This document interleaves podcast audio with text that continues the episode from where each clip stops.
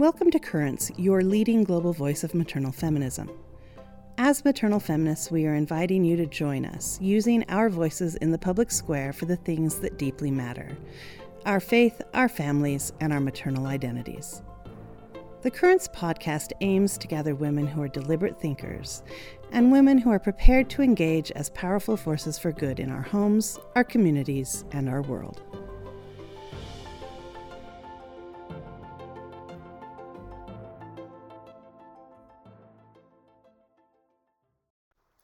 Hello, welcome back to Currents. I am your host, Kim Landine, and I am here with Carolina Allen and a very, very special friend, Valerie Hudson Cassler. Valerie Hudson is a university distinguished professor and holds the George H.W. Bush Chair in the Department of International Affairs of the Bush School of Governance and Public Service at Texas A&M University, where she directs the program on women, peace, and security. She is a co-author of Sex and World Peace, the Hillary Doctrine, Sex and American Foreign Policy, and The First Political Order How Sex Shapes Governance and National Security Worldwide, among others. She's the founder of the Women's Stats Project and Database. Valerie, we are so excited to have you here with us today. Thank you so much for joining us. I'm really pleased to be here.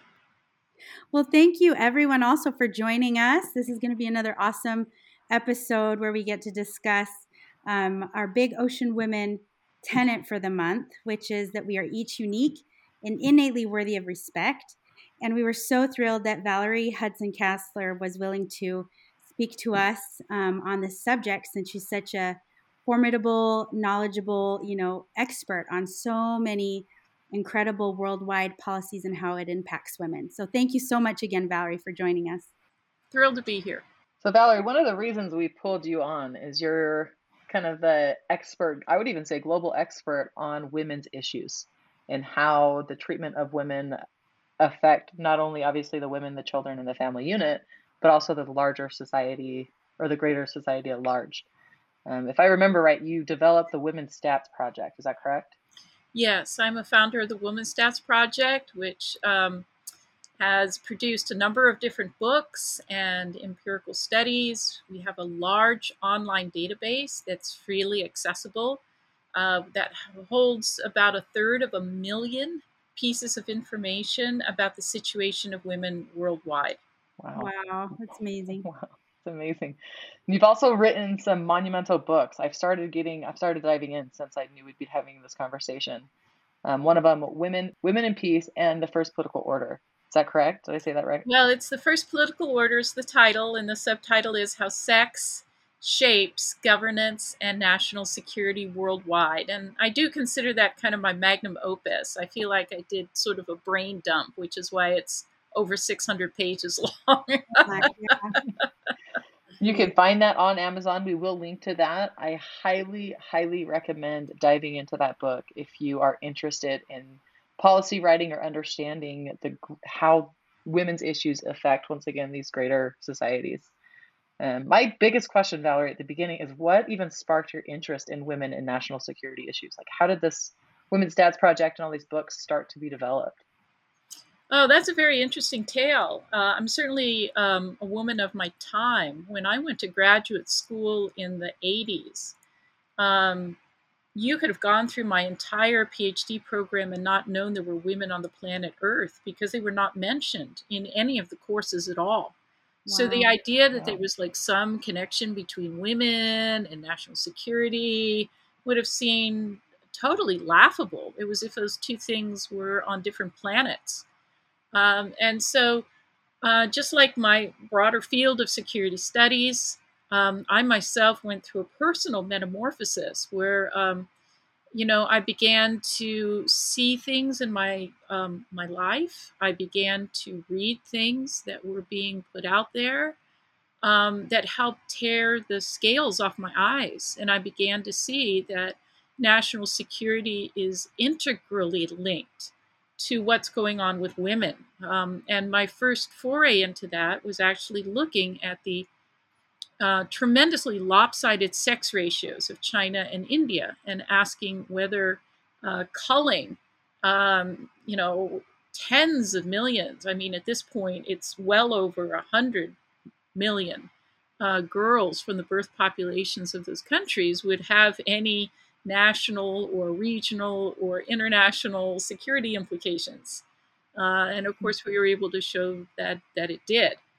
Um, and then that led me to, you know, ask a broader question: Is um, is is it simply sex ratios, or you know, do we find that um, a broader uh, indicators of um, the maltreatment of women uh, also lead to a poor uh, security um, uh, outcome for for nations, and that actually culminated in this huge project that we wrote up for the U.S. Defense Department, which is chronicled in that book we were just talking about, the first political order.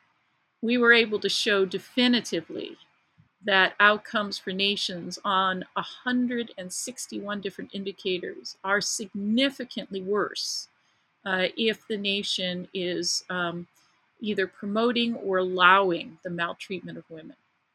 So if you curse your women, you curse your nation state. That is powerful. And that's what I guess my first mind I'm I'm heartbroken as a female, a mother of two children, two female daughters specifically.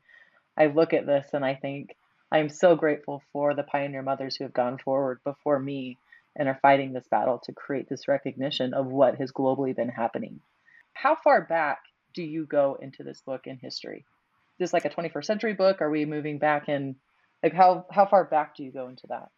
Oh, that's really interesting. Um, is that we do look at um, long-standing forms of uh, the maltreatment of women and then in my favorite part of the book, which is the third part of the book, when we talk about change, we actually go back uh, to the fall of the Roman Empire and sort of trace things, you know, through Byzantium and Holy Roman Empire and so forth and so on. So, so if you're of a historical bent, I think there's something for you.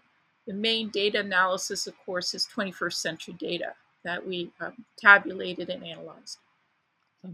And has there been a change in the subordination and maltreatment in the 21st century with women, just for our listeners that aren't going to deep? That. Yeah, like like what are what would you say are like the biggest issues that women are facing in our day, or are they the same, or what are you noticing? Oh, those are brilliant questions. And I will say that some of the forms of maltreatment are precisely the same as they were for our foremothers thousands of years ago. Uh, and the primary one there is, of course, violence against women. Um, and to a lesser dis- extent, um, discriminatory rules for women, where women are not accorded uh, equal rights, uh, you know, as as human beings, at least not rights in the full sense that a man may have rights. Um, but I think you're also right in pointing out that the 21st century has actually brought with it some alarming new um, excuse me, alarming new uh, forms of maltreatment um, that we really have not uh, seen um, before in a, in a very systematic uh, sense. Uh, and so, among those, of course, I would include, um, you know, the commercialization of women's body parts we know that uh, women's body parts have been commercialized in prostitution since time immemorial. Absolutely. But now we have uh, commercialized uh, women's wombs. Um, we even have commercialized women's mammary tissue. I mean, um, it sounds like something out of a dystopian science fiction novel, but um, there's actually a company that harvests mammary tissue from mastectomies and uses that mammary tissue to create uh, human milk, which they then sell as bio milk. Um, and uh, I think, uh, you know, a second um, thing that worries me is the drive towards ectogenesis, which yeah. is uh, producing babies without women.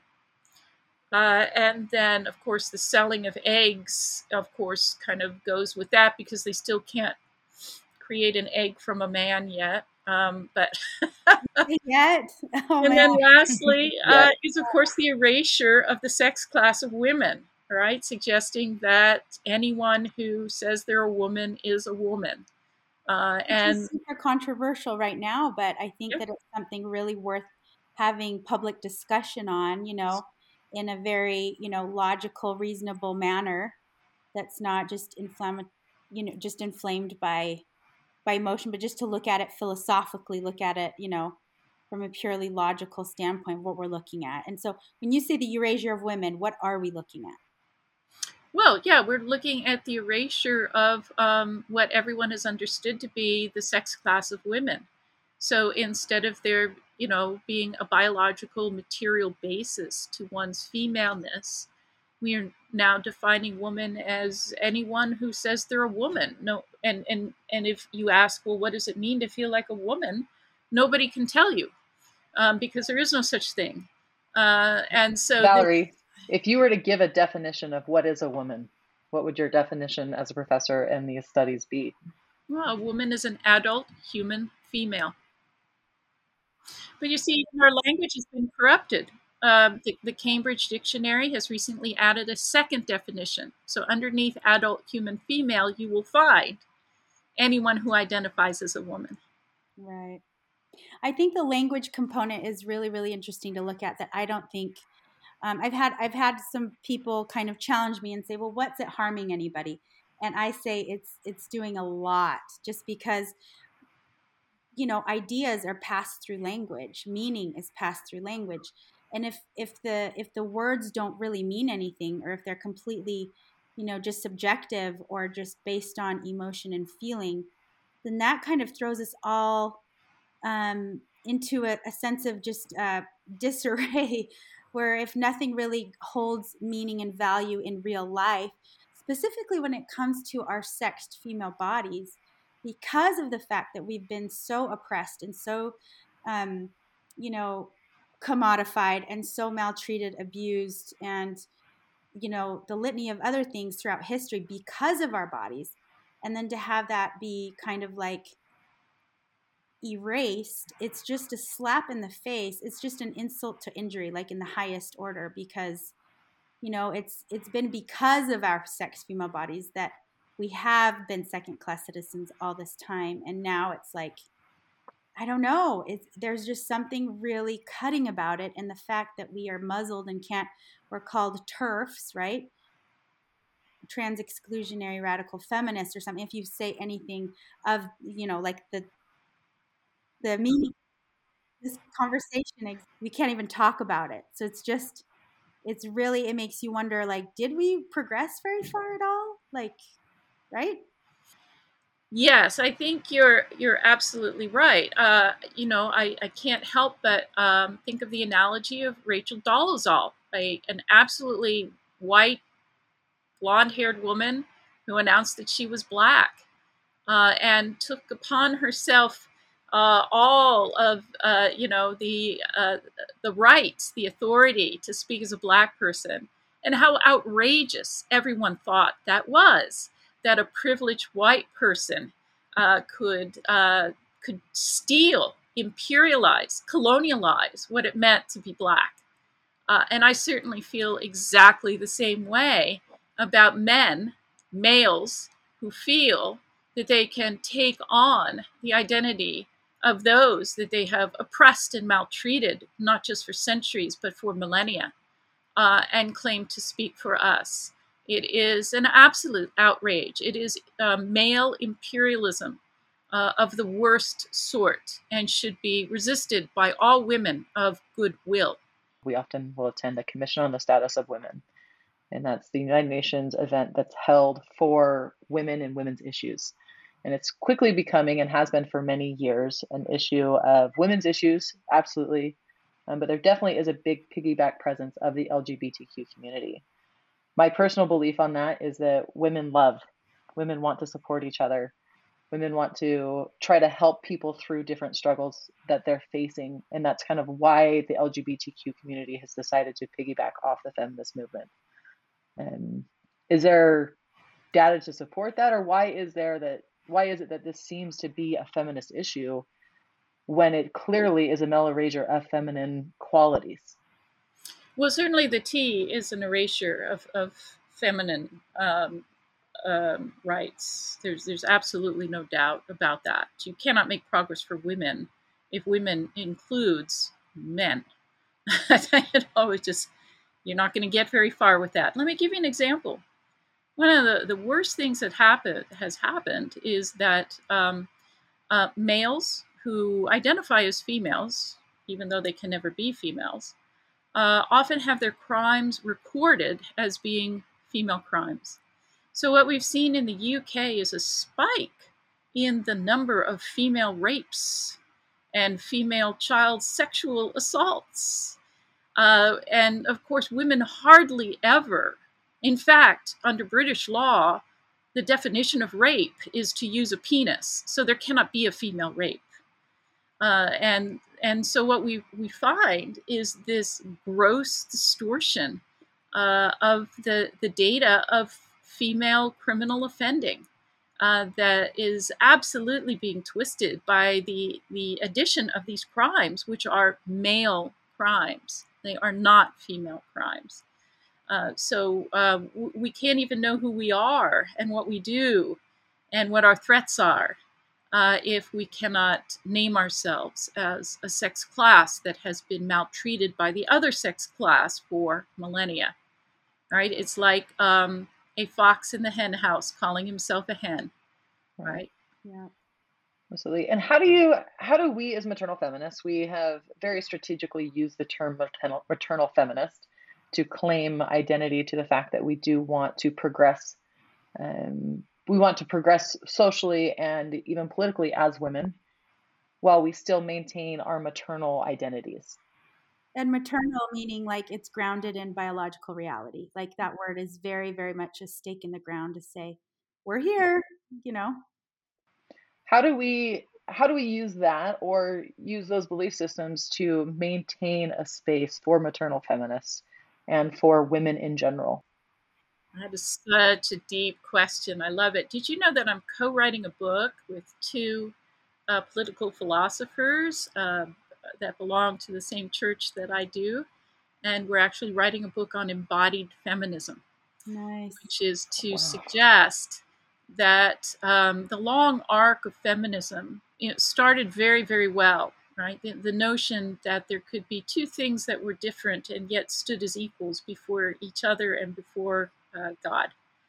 But that um, during the 20th century, uh, feminism morphed into um, sort of a, a, critique of how our femaleness precluded equality, and that uh, in fact, a woman's um, worst obstacle uh, to becoming an equal was in fact her body uh, which is yes. completely incoherent. How can you call that feminist? Yeah. The idea that a female body is a woman's worst enemy Absolutely. is insane.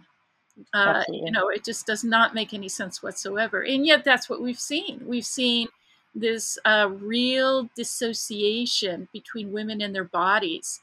Uh, we've even seen um, women who have said, I would never, under any circumstances, get pregnant because the idea of my body, you know, changing and, you know, uh, uh, beyond my will uh, during pregnancy is just too, you know, psychologically confronting for me to even uh, contemplate. Um, you know, those sorts of things uh, I think are very, very um, worrisome. Uh, and I think it's it's certainly fed by um, what I consider to be the root of, of many of the plagues afflicting us today, which is now the saturation of our men in porn. Um, the latest figures I saw suggest that about 70% of American men regularly consume wow. pornography. That is uh, several times a month. 70%. And so, as mothers of daughters, you ought to be very afraid that your daughters will not find any man who has not marinated his brain uh, in pornography, uh, and and and this is very very uh, I think very very worrisome. And so um, I really do think we need to rebuild feminism that is based around bodies, uh, and then bodies become the yardstick for what is allowable in society. So if prostitutes have 230 times the murder rate of non prostituted women, we would outlaw that because the body is the benchmark, right?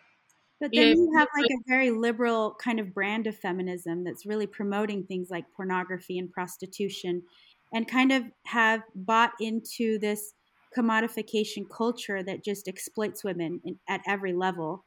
Um, like you said, you know, wombs for sale and for rent and eggs, and you have, you know, just a litany of things.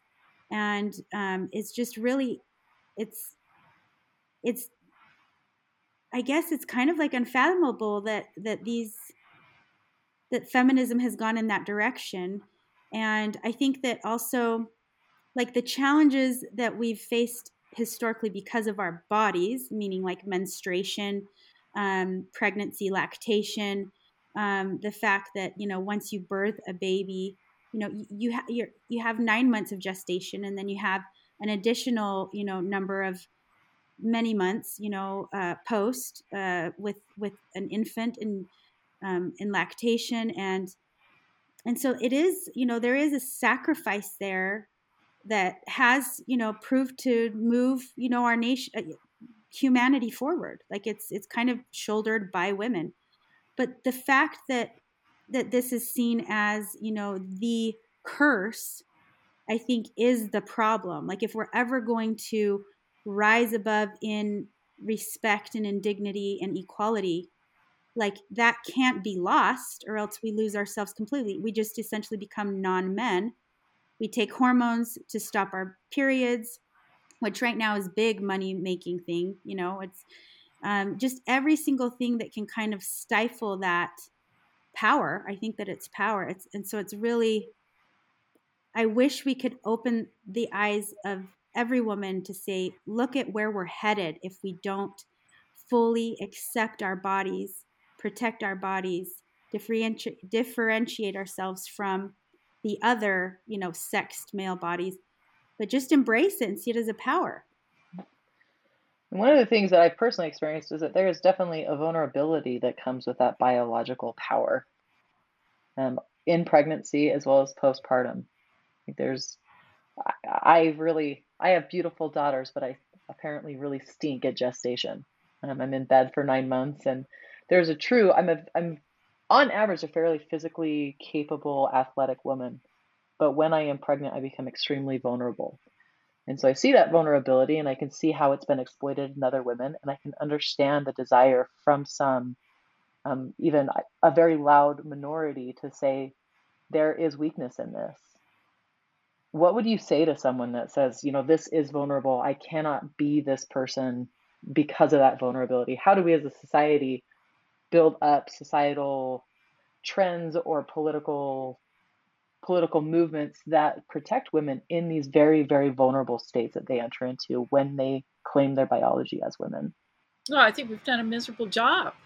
Nobody's done a good job of this. Um, and I think that's the reason that birth rates are falling around the world um, women used to not have any choice but to reproduce the societies in which they lived. And these societies often maltreated them. But even so, they reproduced them. But now that there is effective contraception, women now can vote whether to reproduce the societies that have maltreated them. And what you're seeing is it's not just that fertility rates are dipping below replacement rates. Fertility rates are in the toilet, right? As in, um, China will have half as many people at the end of this century as it did at the beginning of this century, right? Korea may well disappear completely within the next 120 years. I mean, it's it's just stunning to me to see how all of the games that men play in geopolitics and power politics uh, ultimately rest on women's labor, women's willingness to reproduce the societies.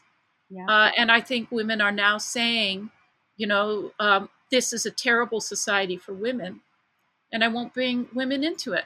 I won't bring women or men into it. Now, I'm not saying that that's the answer, please don't get me wrong here. but what I'm saying is there's a sense in which people like you and I, who have a different idea of what society can be and who have forged different societies within our households right. that do not look like the average household outside, uh, you know, of our four walls, right, are, are going to have a different path, right? I had eight children, and I'm really, really glad that I did. And I found great meaning in it. Um, but I know young women who are dating uh, young men who should not be fathers because they can maintain an erection while strangling and punching her. Right? That is death mm. right there. That is not just the death of the man, the death of the woman's soul, is the death of the entire civilization right there encapsulated. Right. right? And so I believe that the societies around us will disintegrate because of what has broken down between men and women. And now that women have a choice to say, hell no, I'm not going to recreate this society. Mm-mm, no way. They're fleeing womanhood as if it were a house on fire. Look at the incredible increase in the number of adolescent girls who say they're boys right? There was a time in which it was only, you know, older men who had some, you know, sexual fetish who wanted to be women. Now, the the overwhelming majority of uh, people who are transitioning are adolescent girls who have seen the porn and have said, There is no way on earth that I am going to be that woman. I want out of womanhood. Uh, and and so I, I really do see civilizational collapse, uh, and, and we do see it in the fertility rates of most of what we would consider to be the more progressive nations on Earth. I love how you said that women are now having the choice to vote with their biology. I will not be bringing my children into the society that does not respect women. And I very much agree with that. Like, there needs, I demand, and I will continue to demand that there's a healing that occurs in our society. Um, and I am grateful for the men that do step up. Big Ocean, we believe in the interdependence of men and women, and we have seen the possibility of interdependence, where men and women rise together, respecting each other's differences um, and the strength in those differences. That is the protection that children need to be raised in. And I am of the belief, and we at Big Ocean are striving to achieve that gain that world gain. Um, first and foremost, in our own hearts as women, we need to demand that we deserve to be treated um, a certain way. We must demand in our homes, first and foremost, with our interpersonal relationships, which we see great success in when it comes from the internal empowerment. We need to raise our women to believe that. We need to raise our sons to believe that. And ultimately, mothers have intergenerational power, more power than any political position holds.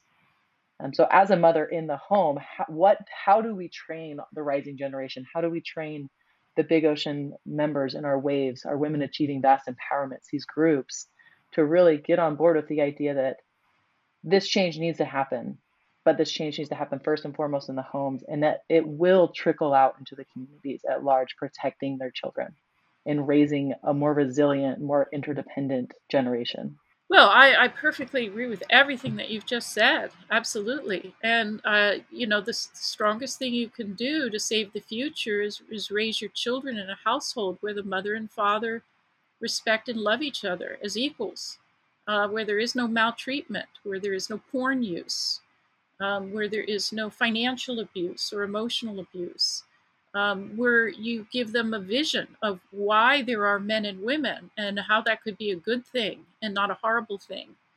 Um, I mean, what you pass on is what you you live, right? What you've lived, what you've been able to create in your home, uh, and that's one of the reasons that I did want many children, is that I knew I could do that, and so I thought it was important that I I actually do that in real life. You know, put uh, walk the walk, right. bear the child, not just talk the talk about feminism, yeah. but to raise eight feminists. Uh, and uh, you know, I I feel like I've done a pretty good job. And certainly, my daughters and I, uh, we have two left in the home. Um, they're sophomores in high school. And we talk all the time, right, about not settling, uh, about rejecting uh, potential suitors who are consuming porn, about red flags, um, about um, sharing household responsibilities. I mean, we we have very very open discussions. Uh, you know, when I was growing up, nobody had open discussions like that. You know, we just didn't.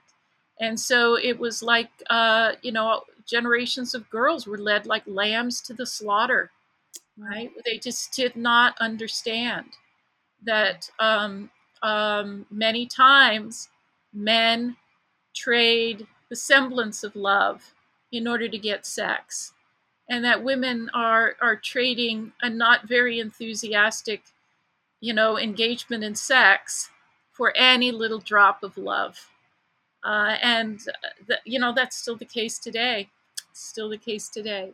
But at least uh, in our homes, there will be uh, women who understand all of that and are prepared to reject it. They will not be led as lambs to the slaughter. That's so powerful, and I think our society today that there's there's quite a bit that we can do, and I think it's a return to this kind of thoughtful discussion that we're having. Um, if young people, if if young women, you know, were able to truly understand um, the power of their sexed female bodies and take a sense of you know pride in that and and like you said not settle but demand that of men to say you know but but do it collectively you know um to to kind of there is like this economy of sex and right now i feel as though women have the really bad end of the deal they um, do and I think that if we were to collectively rise up and say, you know what, this is a power that I have that you, you know, um, is not cheap anymore. Maybe it was cheap in the past, but we're turning the tide. And um, and we have some, we have, you know, a, a standard of, of elevation that we are expecting, you know, the men in our communities to uphold to. And I think that it's possible with good mentors, good men in there in the world that are that are going to say, "Hey, I'm doing this." You know, we at Big Ocean Women we talk about the irreplaceable role of fathers, and I think that that's the the masculine in its most beautiful, you know, um, state. Whereas, you know, it's you're you're a, just this incredible protective force in all of the most beautiful ways that that support life. You know, and I think that if that can be showcased, and if women are saying that's what we all want, uh, you know, and collectivistically raising and walking the walk within our homes. I feel like that's a hopeful future, you know.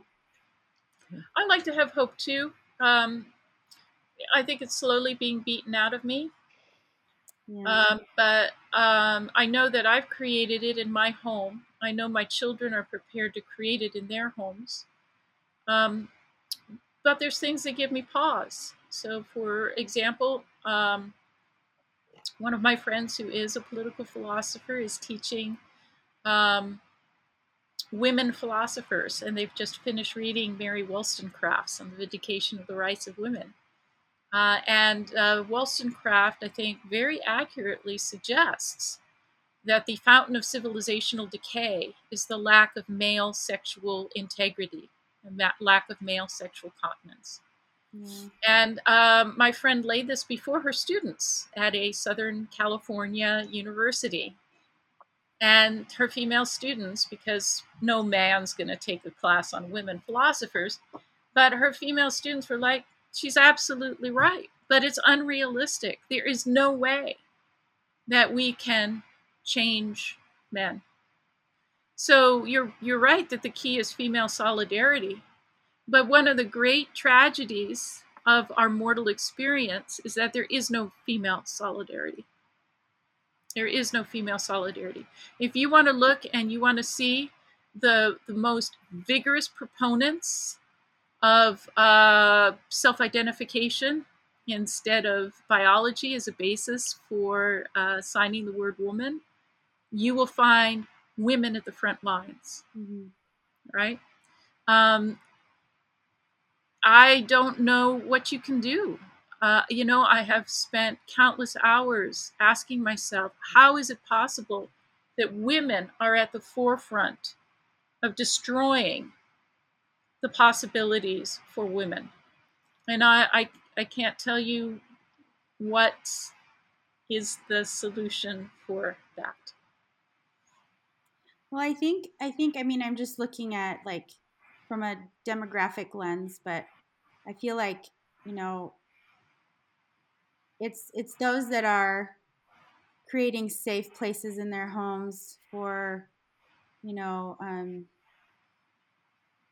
I don't know, the fruition of of of sexed female identity as a positive thing, you know, and then seeing interdependent relationships with positive interdependent relationships with men play out that are the ones having large families and then maybe you know in a few generations um, from a, a massive you know social experiment that hasn't proven you know very good that maybe that there's a way we can kind of come to our senses again um, which is not to say you know I, I hope that this podcast that we can still look at this objectively and still find compassion for those that are you know struggling in whatever shape or form. But you know these these things need to be talked about 100% and i think that um yeah i don't know I, I i tend to have a lot of faith in in our generational power that kim talked about. Um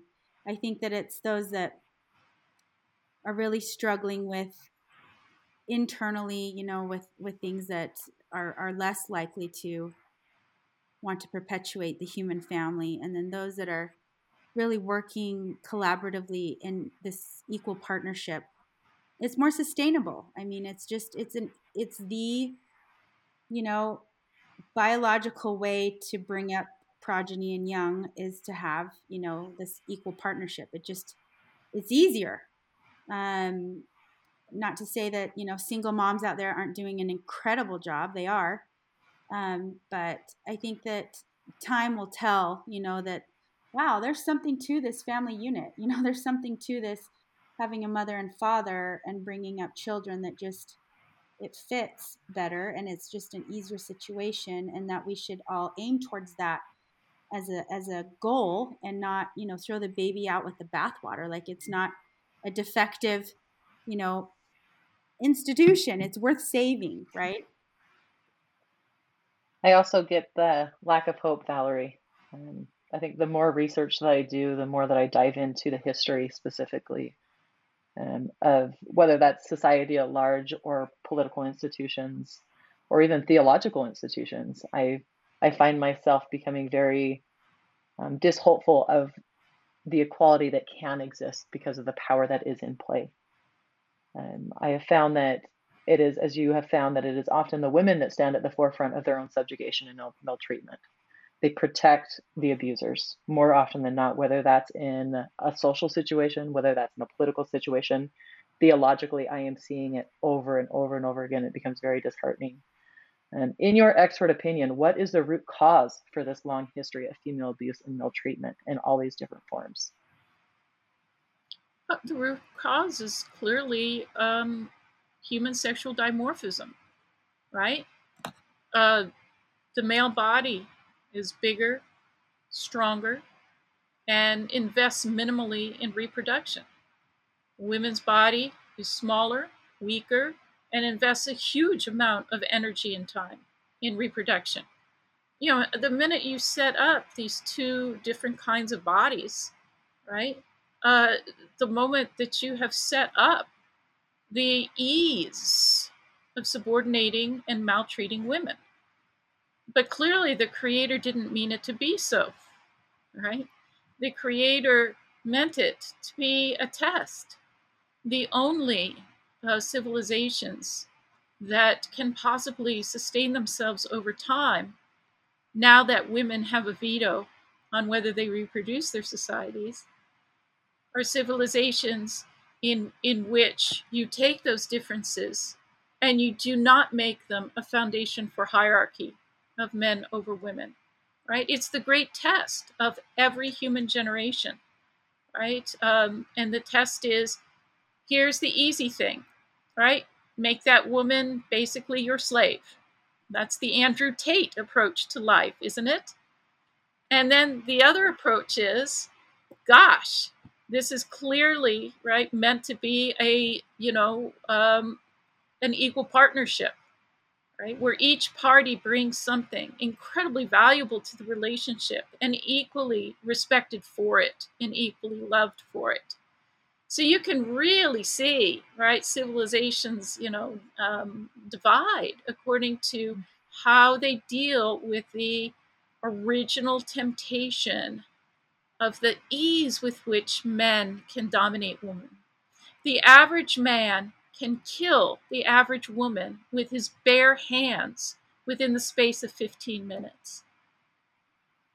Right? So, again, if we're going to be materially based, right, then we have to start with that huge temptation to slide into the subordination of women because of our biology what are the solutions? Like, clearly there are issues. Clearly there are even generational issues. Clearly there is a large discrepancy in almost every facet of life between men and women.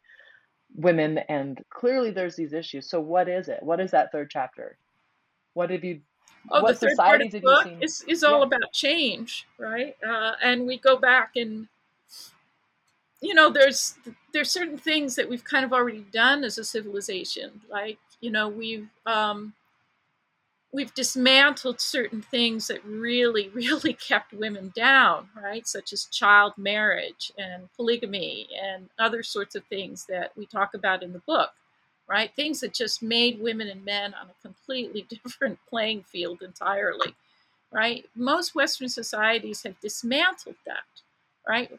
So um, that's been all to the good. I want you to know that. I think that Western societies really have dismantled a lot of this the the systemic um, discrimination against women. But what we have not dismantled is violence against women, which, if anything, is now rising within those same Western societies.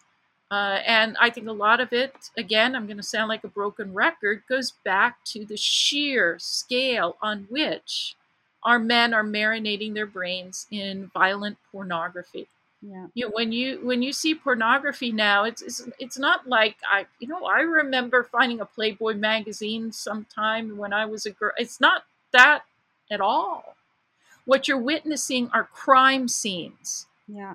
Right these people would be arrested and put in jail if it was not a porn film. This is torture, right? This is actual torture. This is assault that's happening. And that is how we're teaching boys that uh, sexual bodily relations between men and women are meant to be. Uh, and so the big question for me now is violence against women and sexual integrity, right? Can you not harm a woman physically, please? Can you not entertain yourself and train your body to respond to violent sex, sexual intercourse? If our men can't turn those two things around, then women will vote with their wombs. Well, I think too, though, Valerie, like I'm thinking, like how depraved societies just become related to sex because i mean in kink culture like there's you know and sadomasochism and all of this stuff it's like like the way that they're talking about it is like oh it's a power struggle play and we i have a safe word and this and that and they're trying so much to please this kind of sadistic fantasy world that i think that there are a lot of women that are like I don't know, saying that they enjoy it, saying that this is part of being sexually healthy and sex positive and all sorts of things. And so if you have people that are like, well, it's my freedom and it's, you know, the way that I'm expressing myself and it's none of your business. But I think that goes back to what you're saying is like, where is the solidarity? Like, we all need to kind of come to this baseline understanding that this is off limits and then kind of hold each other to that standard if it's ever going to work. Louise Perry's brilliant book, The Case Against the Sexual Revolution, that came out just last year, um, I think says it brilliantly. She says, look, you know, not all desires are good. Mm-hmm. That sounds like, you know, ethics 101, but to the depraved culture in which we live, right, it's shocking that not all desires are good and not all desires should be legal right. and not all desires should be justified. But that's where you've got to start, right? You've got to start with that. So, for our listeners, our women, there was a lot of steps that men needed to take in order to start achieving some of this equality and this true interdependence between the sexes. For our listeners and for our women, and for me personally, what are those steps that we can create to make a better world for our children? To stand up and say, this this is a line that I'm going to hold. No, oh, I tell them the great key is sexual integrity.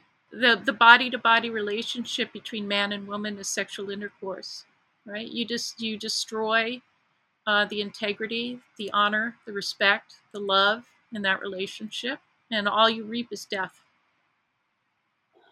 So, have you found a society, Valerie, that exemplifies the equality of men and women that no. has shown no, okay. I was really hoping there would be like a yes to that question. No, no, none whatsoever. I mean, if even if you looked at some of the Nordic countries, their rates of, in, uh, you know, intimate partner violence are significant. So I guess, like often is the case, change comes from within and comes from the home. So Valerie, you've mentioned a mm-hmm. number of times the interdependent relationship with you you have with your husband, the love that you have between each other, and the love that you have for your children, and trying to grow them into capable human beings that are able to love others. What is it about your relationship that causes that lasting peace between you and your husband?